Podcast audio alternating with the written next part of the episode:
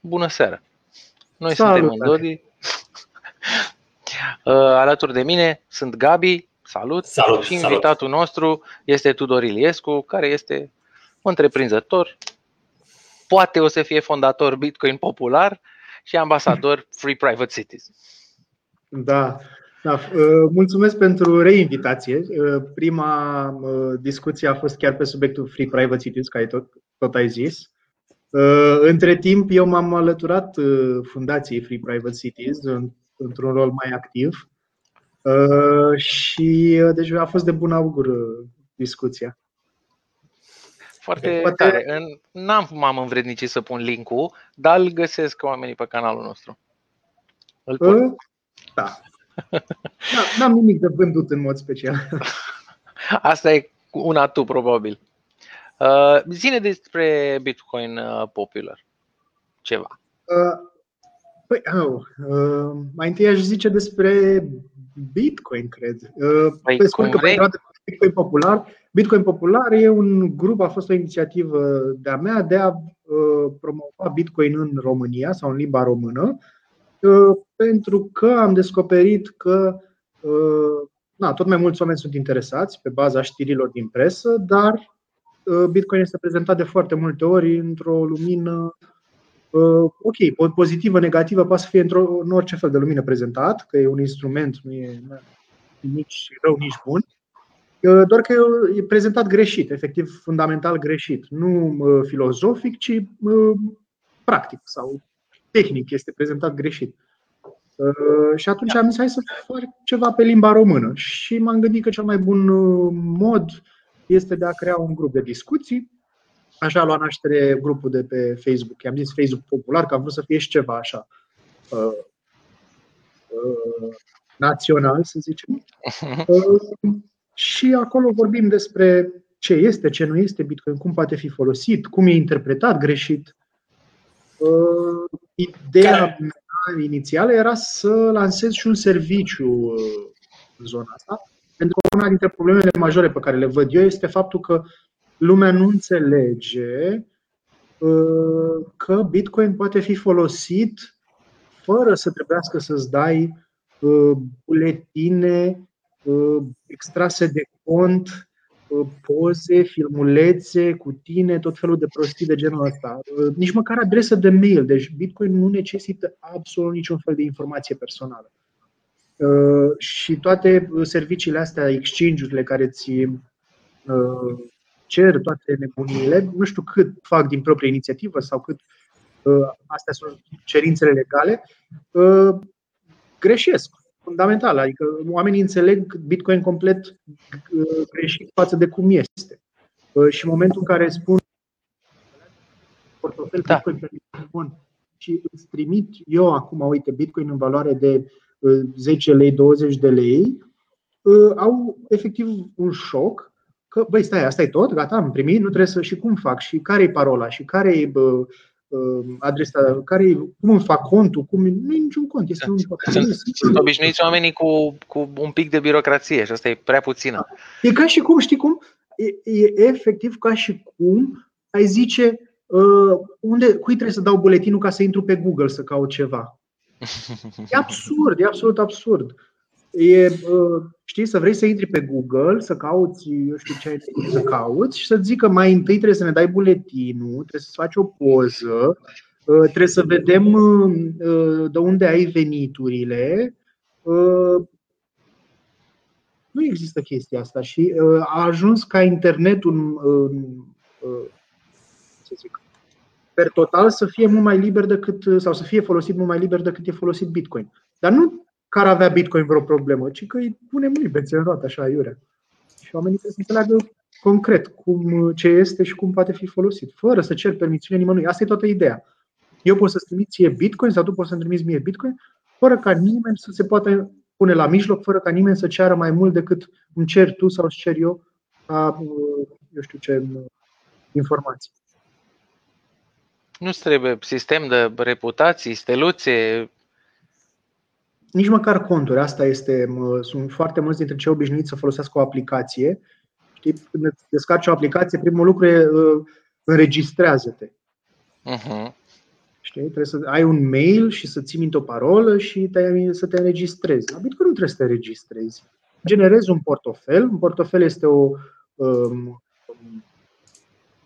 um, set de cheie publică și cheie privată. Cheia privată e practic parola, pe aia trebuie să o ții secretă. Asta e tot ce trebuie să știi. Ca să ai un portofel Bitcoin trebuie să-ți păstrezi în siguranță Iar cheia publică sau adresa este practic IBAN, să zicem, la care primești uh-huh.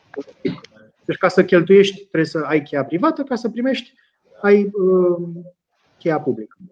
Și între cele două e o legătură uh, indestructibilă. Asta e tot.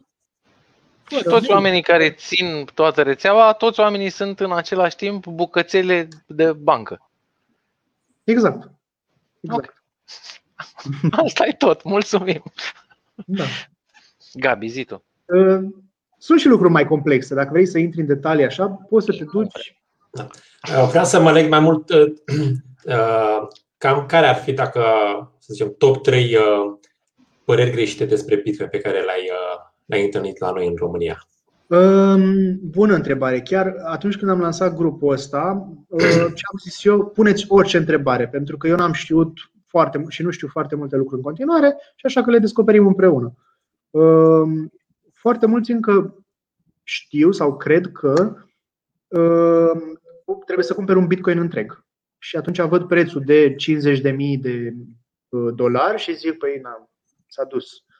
Nu adevărat, bitcoin este divizat în 100 de milioane de uh, unități și poți să cumperi bitcoin de un ban.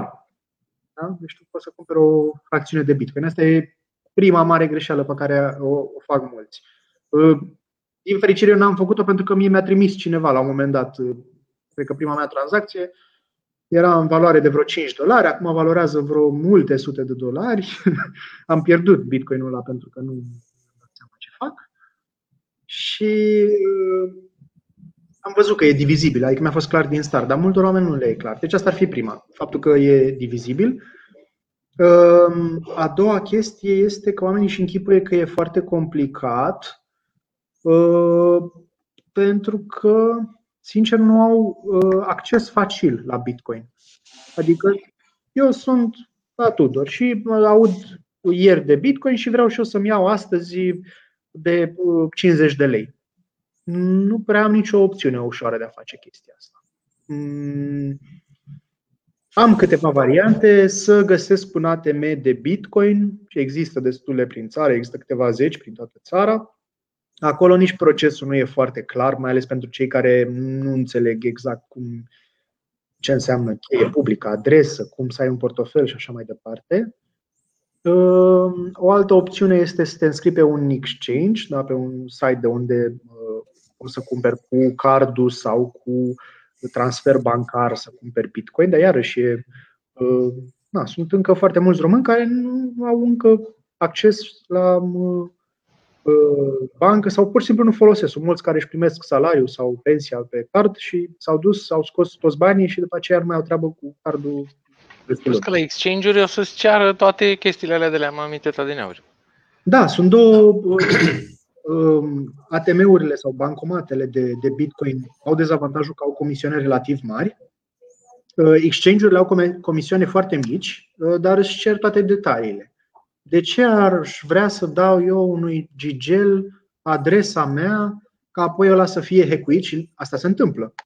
Uh, să fie hecuită baza lui de date și după aia să știe toată lumea că uh, Tudor are Bitcoin și stă pe adresa aia și, și eventual să știe și cât am cumpărat. Știi că, na, ok. Dacă am cumpărat de 100 de lei, să zicem că e ok, dar uh, na, dacă am cumpărat de mai mult, dar indiferent, de ce să uh, dau adresa mea, da, să fac da. De ce să fac public buletinul meu? De ce să, adică um, nu e nevoie, efectiv nu e, nu e nevoie și există alternativ. Uh, o a treia variantă de a cumpăra Bitcoin este de la um, tot felul de oameni, de la indivizi care vând, cumpără, uh, unii o fac într-un mod nu foarte um, transparent, nu știu, e un pic. Uh, nu e riscant? Exact, e un pic riscant. E riscant. Adică dacă te întâlnești cu cineva pe care nu știi și faci un schimb, indiferent că poate să fie, nu știu, să cumperi un telefon de la respectivul. Dar orice schimb de valoare ai face, nu e cea mai ok variantă. Adică îți asumi niște riscuri aiurea. Să fii înșelat, ăsta e riscul. Că ar fi nu știu ce. Dar na, e un risc pe care nu ai de ce să ți-l asumi. Și atunci de ce nu există un serviciu, de aici am pornit, un serviciu care facă Bitcoin complet accesibil. Să-ți zică simplu. Uite, tu îmi dai 100 de lei, eu îți dau un tichet pe care scrie Bitcoin în valoare de 100 de lei și acolo scriu simplu. Descarcă aplicația X și scanează tichetul ăsta. Și ai în telefonul tău, în portofelul tău Bitcoin, ai Bitcoin de cât ai cumpărat, de 100 de lei, minus un comision de câteva procente. Atât. N-ai nevoie de altceva. Pentru și cum ai cumpăra Wabzi Build-uri. Da, și cum ai cumpăra uh, cartele de reîncărcare. Da. da. Cum poți să te duci și zici... Să vede pe telefon. Cartele. Da. Vreau și asta poate să fie disponibilă și la cășcul din colț, să zicem?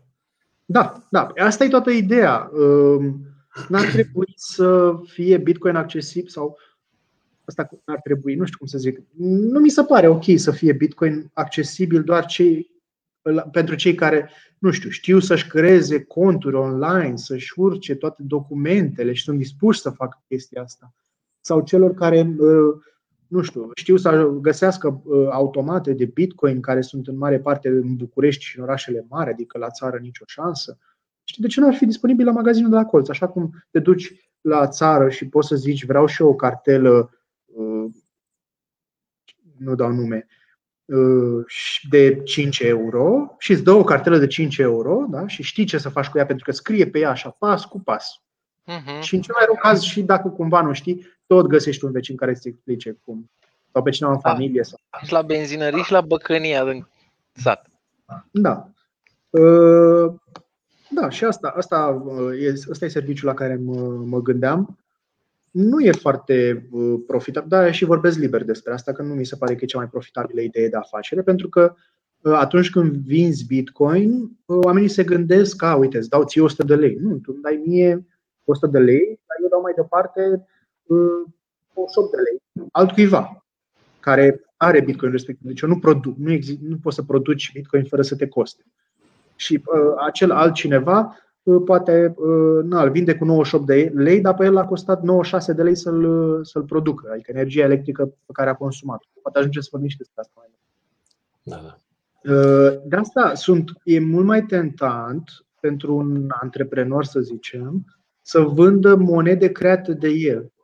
Uh, sau de ea. Pentru că atunci când creezi tu o monedă și o vinzi, tu ai profit spre 100%. Adică tu ai creat un nimic și o vinzi și zici, uite, asta este viitorul Bitcoin. Și asta e o altă chestie.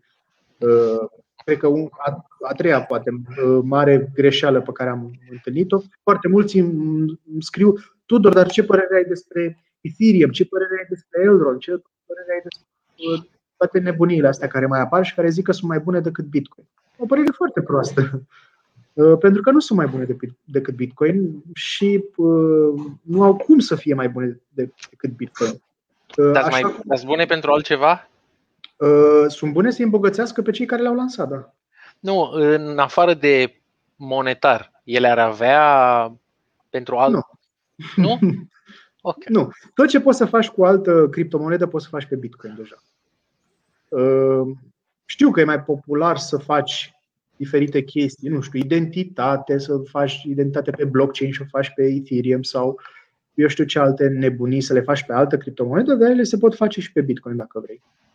Problema la, la Bitcoin am zis e că nu prea poți să faci bani ușor. Ca uh, uh, omul care vrea să facă bani rapid, e greu, pentru că tu întotdeauna trebuie să cumperi Bitcoin ca să poți să vinzi Bitcoin. Sau ca să poți să hmm. faci ceva pe el, trebuie să cumperi Bitcoin. Pe când cu alte monede, tu poți să le creezi de la nimic, din nimic, nu te costă nimic și atunci nu te costă nici să le folosești, nici să le vinzi, nici să.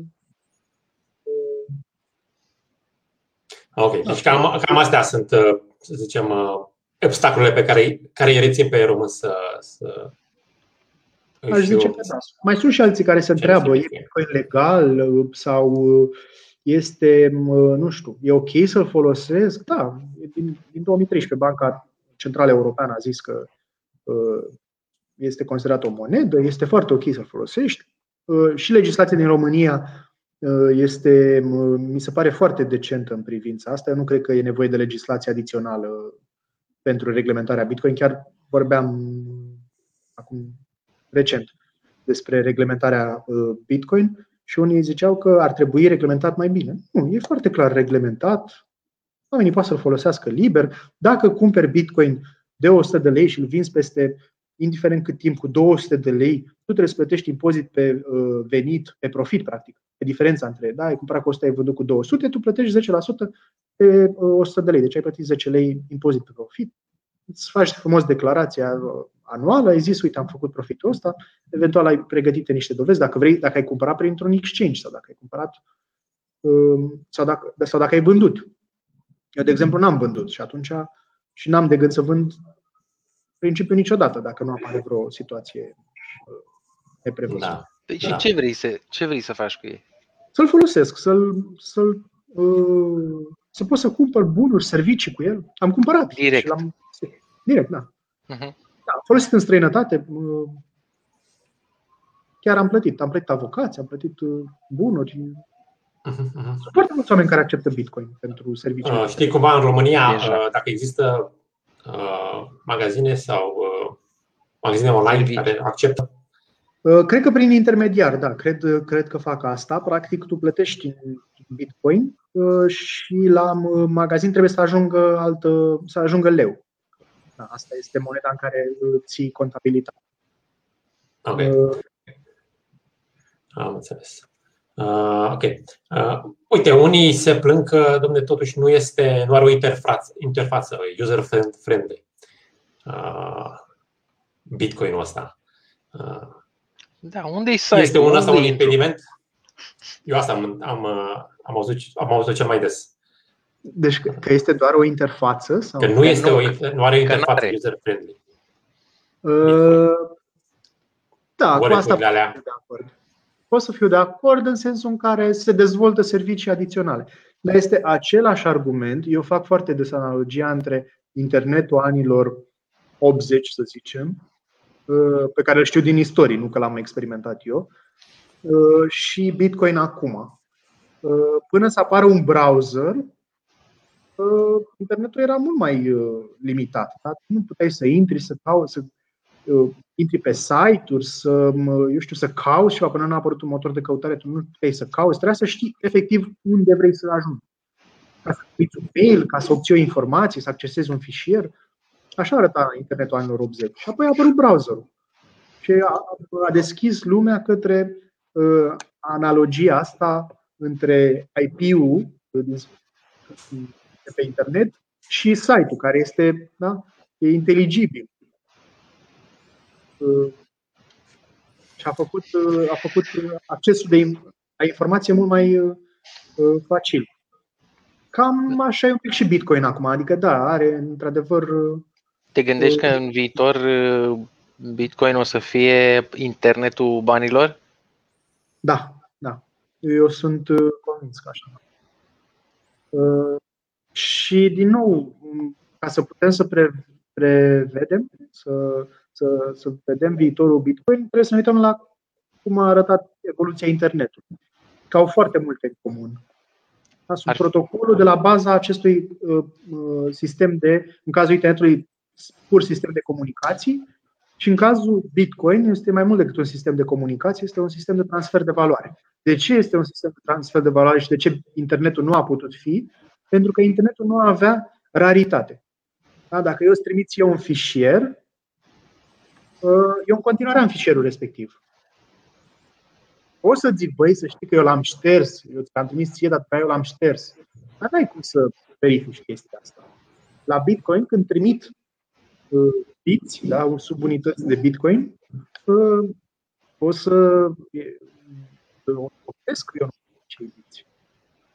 Crezi că zeci de mii de martori care, care văd asta.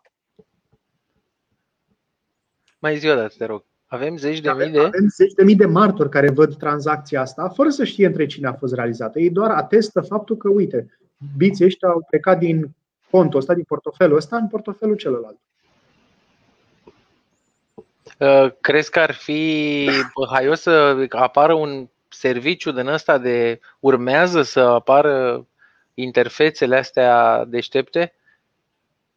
Sau niciodată nu să apară? Da, da, da, clar o să apară. Păi deja aplicațiile mobile sunt o interfață decentă, aș zice eu. Da, mobile first. Da. Descarci o aplicație, se generează un, un portofel, tu îți salvezi apoi cheia privată și asta e tot. Salvezi înseamnă că îți scrii undeva uh, cheia privată da, o, sau o analogia cheii private, că poate să fie scrisă sub mai multe forme, dar cheia privată tu o scrii undeva, o pui bine în uh, casă, în, grădina. în multe locuri, în unde ai tu de pus în grădină, așa. La, la rădăcina nucului. Așa, exact. Și după aceea tu poți să folosești portofelul respectiv. Dacă cumva îți pierzi telefonul sau îți ștergi aplicația din greșeală sau se întâmplă orice de genul ăsta, tu îți recuperezi portofelul cu acea cheie privată. Și asta e tot. Și ca să trimiți, ai o adresă, poți să generezi o infinitate de adrese, oricum poți să generezi o infinitate asta, iarăși nu știu mulți, poți să generezi o infinitate de portofele, nu te costă absolut nimic. Te costă într-adevăr când tranzacționezi. Deci tu când trimiți cuiva niște uh, bitcoin, atunci te costă. Și costul respectiv e variabil în funcție de cerere și ofertă. E variabil ca, la, ca prețul la Uber pe da. seară, exact. noapte? Exact. Da, e o analogie bună. E variabil în funcție de ce cerere există în momentul respectiv. Dacă eu, de exemplu, trebuie să. Astăzi, chiar astăzi am făcut o tranzacție, m-a costat 25 de dolari, pentru că trebuia să se facă. E foarte mare costul și o să o mhm. crească. Trebuie să fie o tranzacție sute, poate mii de dolari. Dar există și variante alternative. Uh, am făcut tranzacția asta pentru că trebuia să confirme foarte repede. Dar dacă am făcut și acum, cred că vreo săptămână, două, o tranzacție pe care am plătit mai puțin de un dolar, uh, pentru că am inițiat-o și am zis nu mă grăbesc cu ea. Și s-a confirmat, nu știu, vreo 5 zile, ceva de genul ăsta.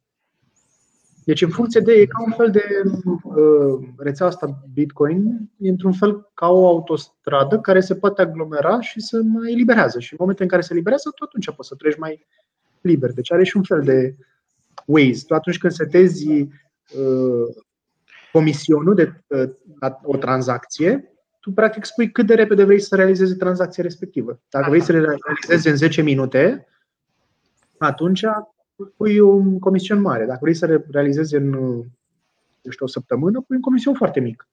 Uh-huh.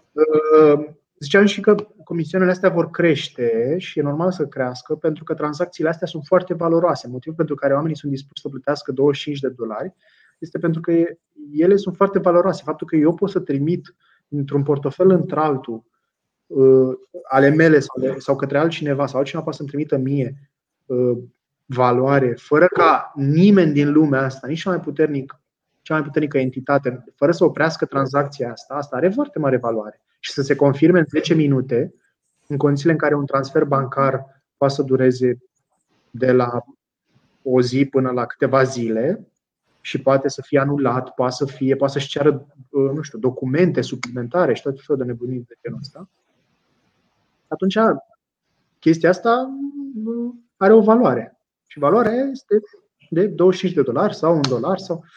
Um, da. Mai departe, există tehnologii create peste Bitcoin, uh, oarecum așa cum a fost creat uh, browserul peste internet, care facilitează accesul la Bitcoin. Și atunci poți să ai, de exemplu, un protocol se numește Lightning, uh, îți permite să tranzacționezi cu comisioane sub un cent.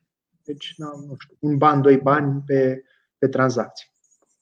Uh, acolo sunt alte, uh, un pic alte restricții și un pic alte na, avantaje, dezavantaje, dar practic facilitează. Tu, ca uh, utilizator final, nu ai niciun. Uh, cum să zic? Uh, e transparent pentru tine, nu? E transparent, da. E și ușor de înțeles cum funcționează. Uh-huh. Uh, ok. Uh, uite, uh, aș vrea să mă leg de o postare uh, astăzi a domnului Eugen Rădulescu uh, și cred că opinia dânsului este împărtășită de mulți uh, oameni din România și anume că cripto, cripto, criptoactivele sunt uh, nimic. Pur și simplu sunt niște electroni într-un calculator sau într-o rețea de calculatoare. cum am putea să, zicem, să eliminăm astfel de uh, idei legate de Bitcoin uh, din cultura multor oameni? Păi hai să vedem, să o luăm așa, fundamental, să vedem. Uh, sunt niște electroni în calculatoare? Sunt. Deci eu sunt de acord cu domnul acesta că da, sunt niște electroni în niște calculatoare, așa cum și internetul funcționează cu niște electroni în niște calculatoare. Nu? Are valoare internetul? Cred că da. Nu? De-aia vorbim acum. Poate fi, uh, poate fi o problemă de generație care zice stați cu ochii în ecrane. Contează informația. Uh, și banii. Nu, deci... Fiat. Sunt niște cerneală pe niște hârtie? Sunt. Da. Uh, până la urmă și, nici că și ei sunt acum tot electronic în calculator. Cum? Majoritatea. Și ca și da. Fiat, da. tot electronic în calculator sunt. Da. Nu, da, uh, și aurul, da, care este, a reprezentat cea mai bună și larg răspândită formă de bani timp de mii de ani. Ce este? Un metal cu care nu poți să faci foarte multe chestii. Da, e decorativ, acum are și niște aplicații uh, industriale. Știi? Cineva poate să vină și să zică că e doar un metal. Ok, e doar un metal, dar dacă noi îl folosim ca bani, cu ce te deranjează? Aici poate să vină apărarea, că e rar. Uh, asta este. Uh, și nu numai că e rar, uh, mai sunt câteva alte atribute. Uh, faptul că nu poate fi creat ușor din nimic, uh, că sunt metale care sunt mai rare decât aurul, dar la care producția anuală uh, reprezintă destul de mult procentual raportat la masa uh, monetară, existentă. să zicem. Uh-huh. Existentă, la valoarea existentă. Um, ce voiam să mai, uh, să mai adaug? Da, toate astea sunt convenții sociale. Și atributele nu sunt doar că sunt aurul, de exemplu, sau aurul digital, cum îi spune Bitcoin, este Uh, rar, ci și că are o inflație predictibilă, dar nu poți să creezi Bitcoin mai mult decât este stabilit deja. Deci acum, uh, dacă nu mă înșel, inflația este de vreo 2% pe an, sper să nu zic peste, oricum sub, mult sub 5%, deci mult sub uh, inflația banilor naționali. Cred că e similară cu cea a aurului și tot va scădea la fiecare patru ani, inflația se înjumătățește la Bitcoin, până când nu vor mai fi generați noi Bitcoin peste vreo 100 de ani. Ehm, asta o dată. În al doilea rând, e vorba de câți oameni îl folosesc. Pentru că Bitcoin a ajuns să, sau hai să luăm așa istoric, aur a ajuns să fie folosit de mulți oameni, acapara, prin uh, efectul ăsta de uh, rețea, uh, acapara tot mai mulți oameni, pentru că ăsta era punctul de convergență a ce credeau oamenii care are valoare. Și așa și Bitcoin. Acum să vină altă monedă și să acapareze valoarea pe care a, a luat-o până acum Bitcoin e spre imposibil, așa cum este greu să vii cu o altă rețea de calculatoare, uh, să-i zicem, uh, îi zicem TudorNet sau GabiNet sau AlexNet, așa, și va fi mai tare decât internetul. Știi? Și poți să o gândești. Deci, uh, tehnologic, cei care lansează o nouă criptomonedă și zic e mai e tehnologică tehnologic mai bună decât Bitcoin, s-ar putea să aibă dreptate. Da, tehnologic e mai bun. Și noi putem să gândim, sau nu, nu noi neapărat, dar niște specialiști în, în rețelistică poate să gândească un protocol de comunicație între calculatoare mai bun decât internetul. Dar pentru că avem deja internetul și pentru că este cel mai larg răspândit, nu mai poate fi înlocuit de altceva. Și atunci am rămas cu protocolul ăsta al internetului, TCP/IP. Uh-huh. Așa Dar ce faci dacă se oprește curentul? Uh, depinde. Da, uh, dacă se oprește, dacă se oprește unui individ sau unei țări, să zicem, se oprește curentul, uh, Bitcoin supraviețuiește fără probleme, așa cum și internetul supraviețuiește fără probleme. Dacă se oprește în toată lumea, faptul că nu merge internetul e ultima grijă, nu știu. Exact. Dar da, Bitcoin nu are nevoie de internet. Bitcoin poate, poate fi, o tranzacție Bitcoin poate fi transmisă prin unde radio. Uh, o tranzacție Bitcoin poate fi transmisă prin uh, satelit. Și nu că poate, se întâmplă chestia asta acum. Dar poți să recepționezi uh, prin satelit tranzacții Bitcoin. Și tot felul de alte metode. Cei care au care sunt implicați în astea mult mai mult sau care au valoare foarte mult acumulată în Bitcoin sau au economisit sau cum se zice, au investit foarte mult în Bitcoin, au variante alternative pentru orice situație din asta de urgență de nu merge internetul. Dar în principiu prin unde radio asta este alternativa la, la internet. Dar în afară de uh, Corea de Nord, uh, nu cred că mai sunt țări în care să nu ai deloc acces la internet. Așa cum și în China, prin VPN, ai acces la internet. Da? Eu am fost în China și am putut să mă conectez foarte bine la internet. Nu, nu a fost o. La internetul vestic. Da, la internetul, da. vestic. Așa poți să folosești și Bitcoin. Și de asta sunt țări în care Bitcoin este interzis și el este folosit în continuare. Adică nu e. Asta cu interzicerea Bitcoin e la fel ca interzicerea internetului sau interzicerea nu știu, Facebook. Dacă omul vrea să intre pe Facebook, o să găsească o metodă să intre pe Facebook, chiar dacă partidul zice că nu e voie pe Facebook.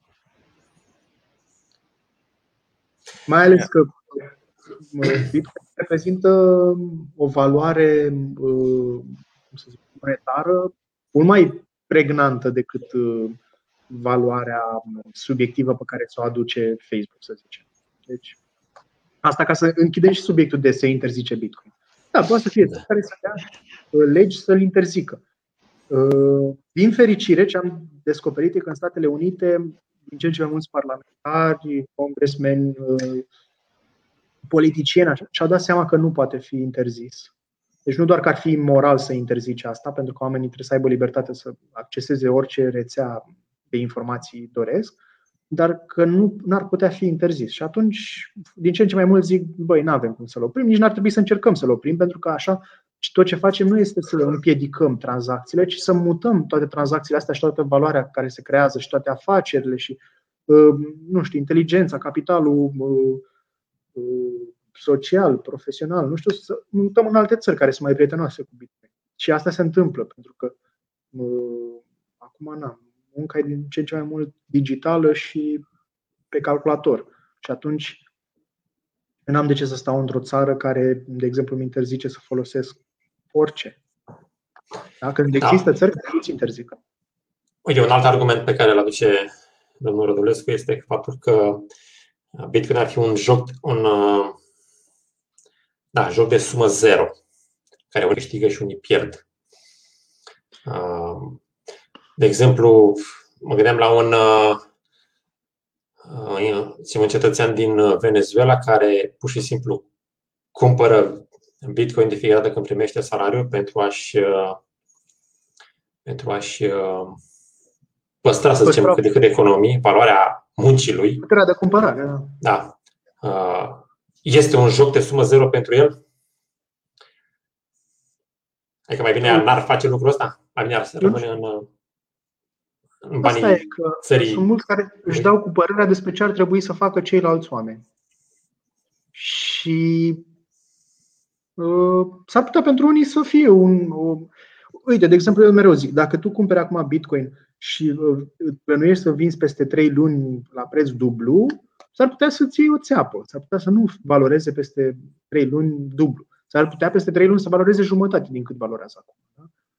Uh, și atunci pentru acei oameni, da, e o pierdere. Dacă iei Bitcoin cu ideea de a păstra puterea de cumpărare pe termen lung, cum mă gândesc, de exemplu, să fac eu și cum s-a dovedit că unii au făcut bine, atunci nu înțeleg cum poate să fie un joc cu sumă uh, zero. Singurul mod în care e un joc cu sumă zero este că Bitcoin mănâncă tot mai mult din Uh, valoarea banilor naționale. Adică pe măsură ce Bitcoin crește, valoarea totală uh, a rețelei Bitcoin este mai mare decât a, mari, uh, a majorității banilor din, din lume. Sau, mă rog, luați așa pe rând. Da, da. Adică, de exemplu, rețeaua Bitcoin valorează mult mai mult decât uh, totalitatea leilor. Da? Mult, de nu știu câte ori mai mult. Nu știu, 5 ori, nu știu.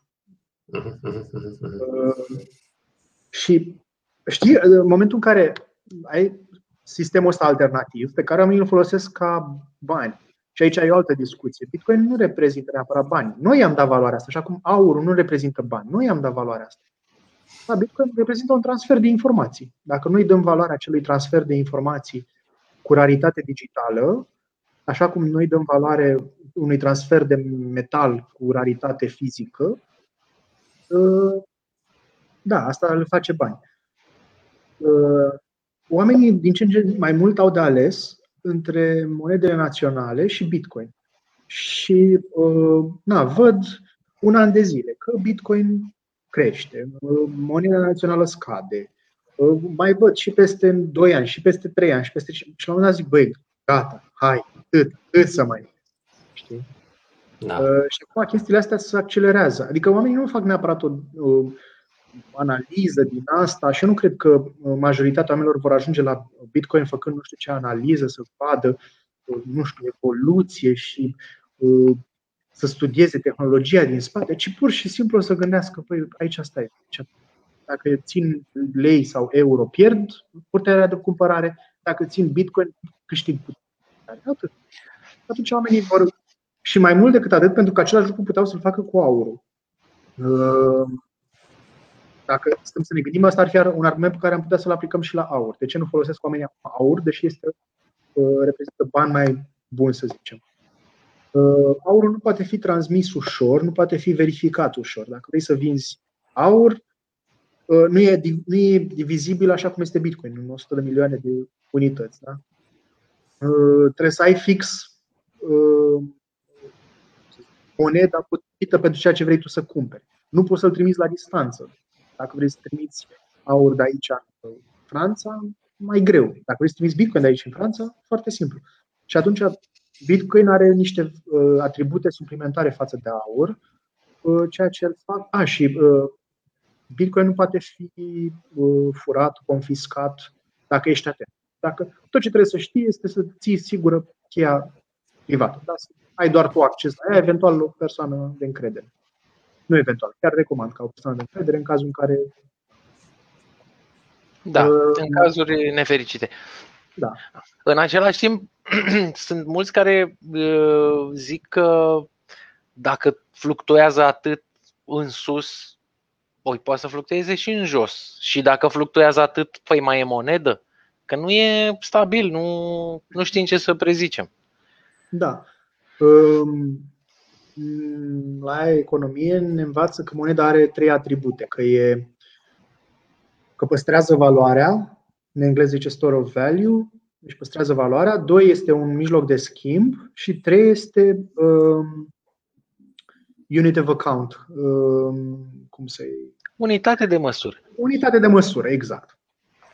Uh, la stocarea, păstrarea valorii, Bitcoin în ultimii 11 ani de când există, 12 ani aproape de când există, s-a dovedit că, da, cu toate fluctuațiile și așa, și-a păstrat valoarea. Adică, într-adevăr, într-un an poate să valoreze 20.000 și anul următor să scadă la 4.000. Dar dacă iei pe perioade suficient de lungi, și-a păstrat valoarea bine de tot. Deci partea asta zicem că a fost rezolvată. Uh, mijloc de schimb este din ce în ce mai mult folosit de, ca mijloc de schimb. Sigur, nu e la fel de mult de folosit ca dolarul sau euro sau și leu, care este din ce în ce mai mult folosit și poți să spui că are uh, atributul ăsta, că este un mijloc de schimb. Nu este încă uh, o unitate de măsură, dar nu poți să zici, uite, dacă iau astăzi um, 1000 de biți, da, de subunități de Bitcoin, um, și astăzi pot să cumpăr, nu știu, să fac, fac plinul la mașină de, bani, de bani ăștia, mâine la fel să fac plinul. Poate să fie de dublu sau jumate din banii ăștia. Deci da, nu este încă unitate de, de măsură și cred că lucrul ăsta se va întâmpla, deci uh, val, valoarea sau puterea de cumpărare a Bitcoin se va stabiliza atunci când va, după ce va uh, acapara toate monedele naționale sau marea majoritate a monedelor naționale. Uh, procesul Asta e o precizare tare. Procesul ăsta se numește hiperbitcoinizare, așa îi zice. Sunt articole, din păcate, toate articolele astea șmechere sunt scrise în engleză sau franceză, chineză, dar nu în român. Deci puneți mâna și învățați și niște engleză dacă vreți să fiți jucători internaționali. Da, cam Cum ești Asta a sunat a Sorin Ovidiu Vântu, așa un pic. Da. Cam cum și cu internetul. Dacă știi engleză, ai acces la mult mai multe informații și cunoștințe decât dacă nu uh, știi engleză. Deci, din, în momentul în care se va întâmpla hiperbitcoinizarea asta, deci Bitcoin va deveni moneda globală de referință, atunci ea se va stabiliza. Până atunci nu se va stabiliza și va oscila foarte mult. Și uh, asta, într-un fel, e un lucru pozitiv dintr-un anumit punct de vedere, atrage speculatorii uh, și creează efervescență. Și fără efervescența asta, poate oamenii n-ar auzi de Bitcoin. Faptul că vezi articole, s-a înjumătățit prețul, s-a dublat prețul, s-a nu știu ce, s-a așa, îl, îl ține tot timpul în, în caștire de interes public. Și atunci oamenii se întreabă, bă, ce cu ăsta? Și își aduc aminte, stai mă, păi nu era 5.000 de dolari acum un an? Ba da. Păi și acum, stai, acum e 50 de mii? Da. Ba, stai mă, că iau și eu, că poate o să facă 500 de mii sau să facă...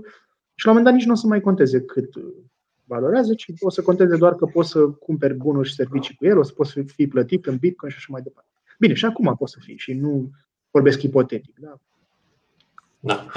Dar nu putem să facem noi un serviciu de ăsta de uh, adus uh, lucruri acasă care să treacă prin Bitcoin? Păi poți, dar nu știu dacă... Dacă rentează. trebuie să calculăm.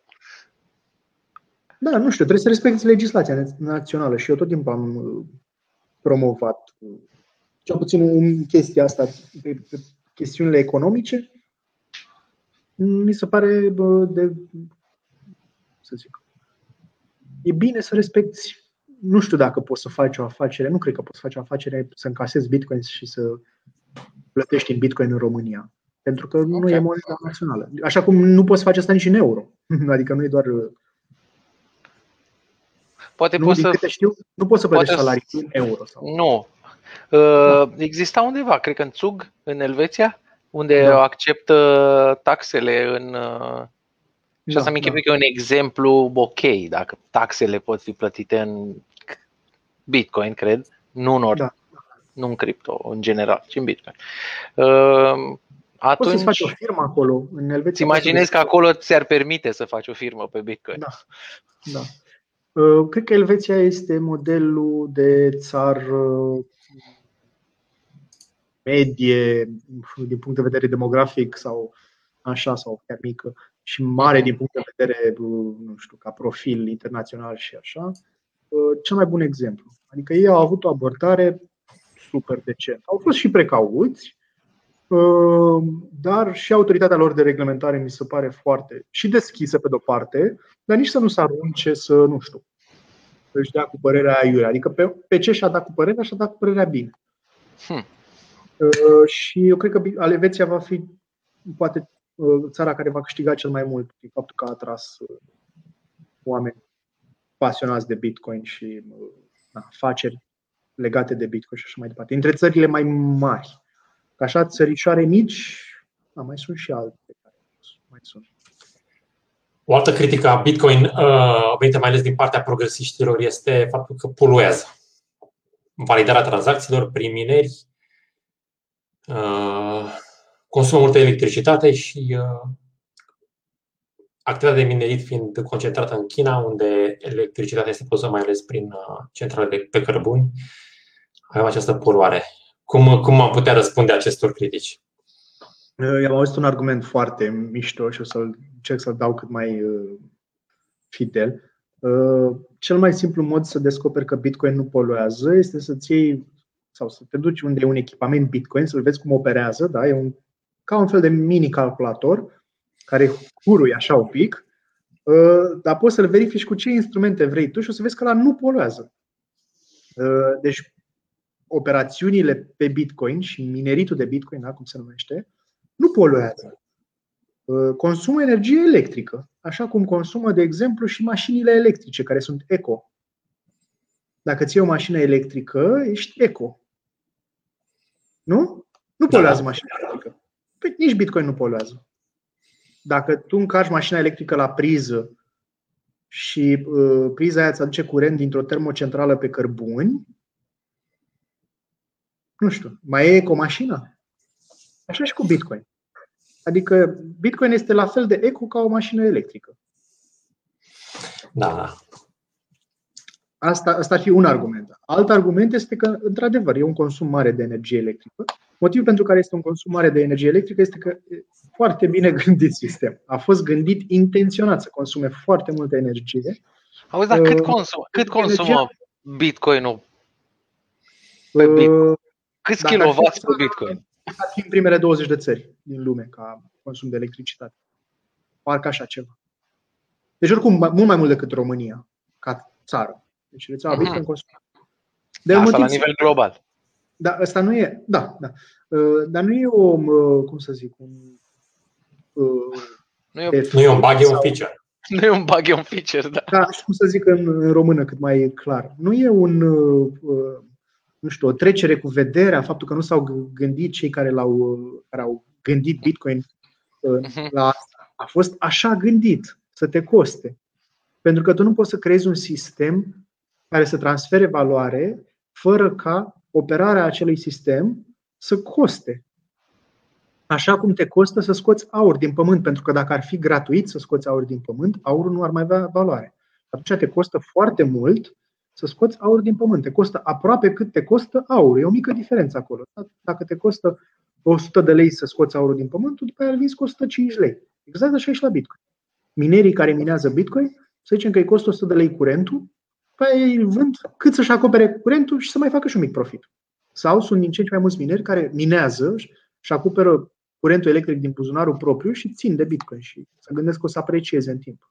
Și cei care au făcut asta au luat o decizie bună.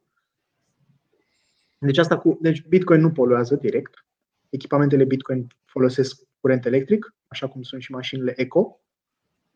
Um, și consumă foarte multă energie tocmai ca să coste. De ce să coste? Pentru că dacă cineva ar vrea să atace sistemul Bitcoin, rețeaua Bitcoin, dar costa mai mulți bani să atace rețeaua decât potențialul profit pe care l-ar face. Și când zic să atace, uh, ce se poate întâmpla? Că și Bitcoin ca rețea are niște riscuri. Da? Ce poate să întâmple este, de exemplu, să blocheze tranzacțiile timp de câteva ore, câteva zile, dar ca să blocheze toate tranzacțiile câteva zile, uh, sau să blocheze majoritatea tranzacțiilor câteva zile, uh, i-ar costa zeci de milioane de euro, 100 de milioane de euro. Știi? Și atunci e mai greu să faci așa ceva. Ca uh, o companie n-ar face asta niciodată pentru că nu are de ce să facă asta, are ieșit pe minus, deci nu, nu poți să faci profit din atacarea Bitcoin. Un stat ar putea să facă asta, dar după aceea um, um, pagubele pe care le-ar face ar fi relativ neînsemnate. Deci tot n-ar putea să-ți fure nimeni Bitcoin pe care eventual ar putea să-ți încetinească tranzacțiile. Dar costul ar fi foarte mare și atunci na, contribuabilii s-ar întreba, băi, ce faci tu ca stat? Cum adică faci Bitcoin? Ca ce chestii? Auzi, da, uh, uite, e o întrebare foarte bună. Dacă te-ai raporta la serverele Google, Facebook sau la toate serverele care țin internetul, uh, nu știu, ale nu le-a măsurat nimeni. Cât, cât curent consumă internetul? Uh, da, probabil că sunt estimări. Probabil, dar nu le-am căutat noi. Da, Încă. Da, nu știu să zic, chiar nu știu. Da, uh, dacă ar fi să fac o comparație, eu cred că mm, sistemul bancar e mult mai ineficient în consumul de electricitate decât Bitcoin. Mm, și prin faptul că, uh, prin faptul că efectiv consumă mai mult decât Bitcoin, generează niște externalități negative uriașe. Sau, pe românește, fac mai mult rău decât bine. și din fericire, uite, asta apreciez eu la, la mulți oameni și chiar și mulți români care uh, au o gândire simplă și sănătoasă. Știi? Uh, băncile, în momentul de față, chiar acționează, fac mai mult rău decât bine. De ce? Pentru că au, le-am dat puterea asta să fac mai mult rău decât Nu că sunt. Nu știu. Eu cred că și asta era o discuție interesantă Uh, legată de uh, cum Bitcoin ar putea să distrugă băncile. Nu cred că Bitcoin va distruge băncile, pentru că ce fac băncile sau rolul băncilor era de a uh, facilita transferul de valoare. pentru oamenii care nu vor neapărat să aibă un portofel Bitcoin, poate să folosească un exchange, da? poate să folosească un serviciu care păstrează Bitcoinii pentru ei. Sunt acoperiți legal, din punct de vedere legal, serviciul este, așa cum și o bancă este, uh, trebuie să țină o parte din banii tăi și aici e marea discuție. Parte din banii tăi trebuie să-i țină acolo Așa și un serviciu pe Bitcoin îți va ține, va fi obligat legal să, și este deja așa serviciile pe Bitcoin obligate să aibă grijă de banii pe care îi țin. Deci băncile s-ar putea reprofila complet și vedem asta la unele bănci și să-și gestioneze Bitcoinii tăi. Și atunci îi să facă bani din comisioane de acolo. Dar ce n-ar mai putea băncile să facă este să printeze bani. Să, să efectiv să genereze pe calculator bani din dacă te duci la un uh, exchange de Bitcoin, care are, să zicem, 100.000 de clienți și toți clienții ar vrea mâine să-și retragă Bitcoin, Bitcoin are, există și poate fi verificat faptul că există. Uh-huh. Toate exchange-urile mari publică rapoarte și, uh, și uh, date verificabile, deci doar că ai încredere în informațiile lor, îți dau adresele lor de pe, de pe blockchain, de pe Bitcoin, în care poți să vezi câți Bitcoin au. Da? și o bancă îți dă rapoartele astea. Ceea ce nu spune banca este că dacă noi mâine mergem tot la bănci și ne retragem banii, banca nu are. Nu are nici 10% din banii pe care ar trebui să iei. Ce a făcut cu ei, a dat mai departe împrumut.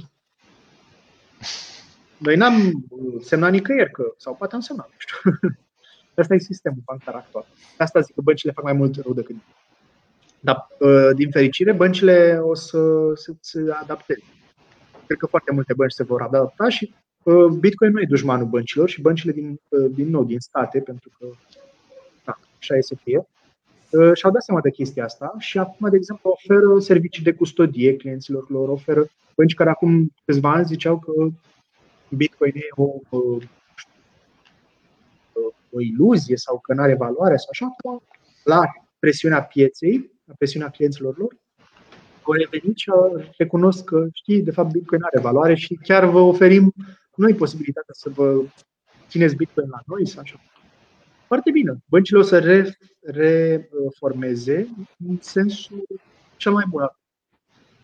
Uh, ce va desfința Bitcoin uh, sunt băncile naționale, rămân fără obiectul muncii. Dar uh, se va întâmpla destul de lent, zic eu. Adică nu. Da, nu o să fie revoluție, nu o să fie televizată. Și e complet pașnic.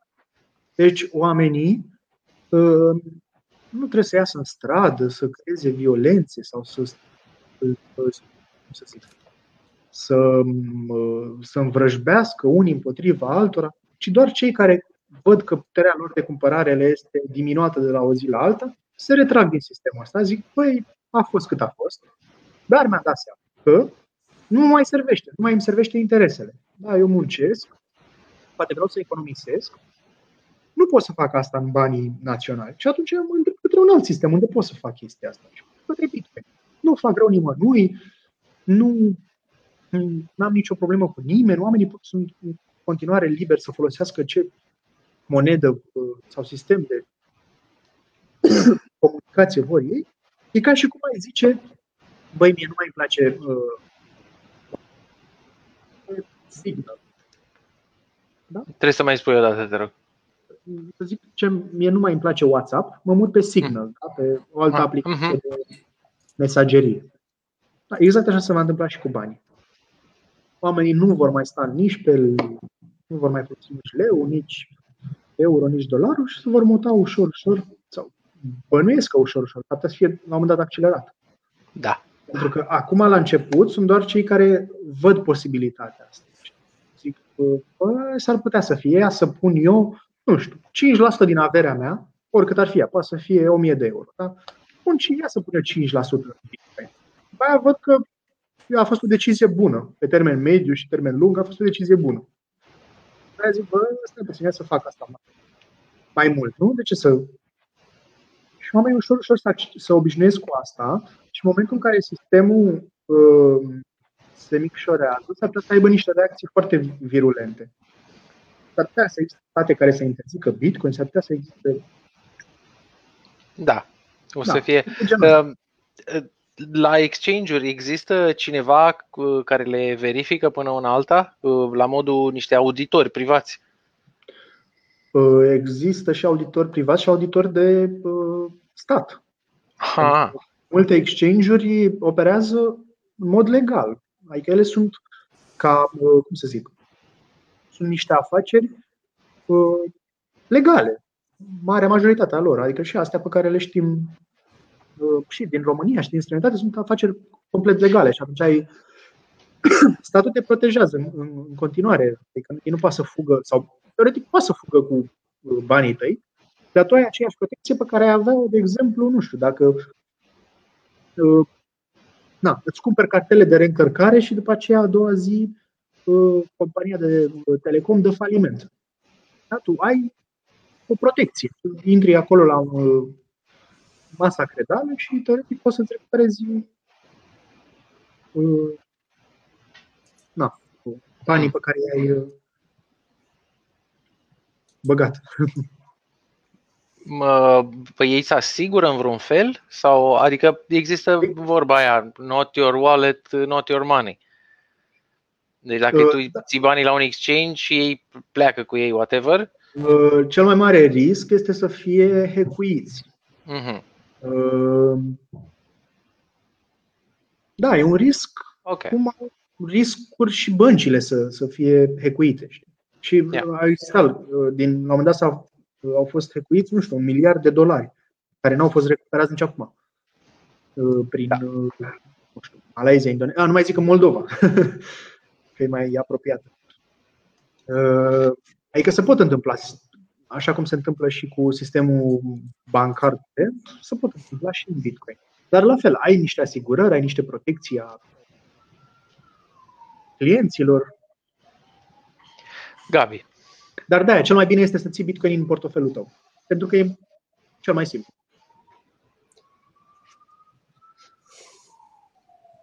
Gabi, dacă mai ai vreo întrebare. Nu, nu, nu, nu. Păi atunci să ne apropiem vertiginos. da.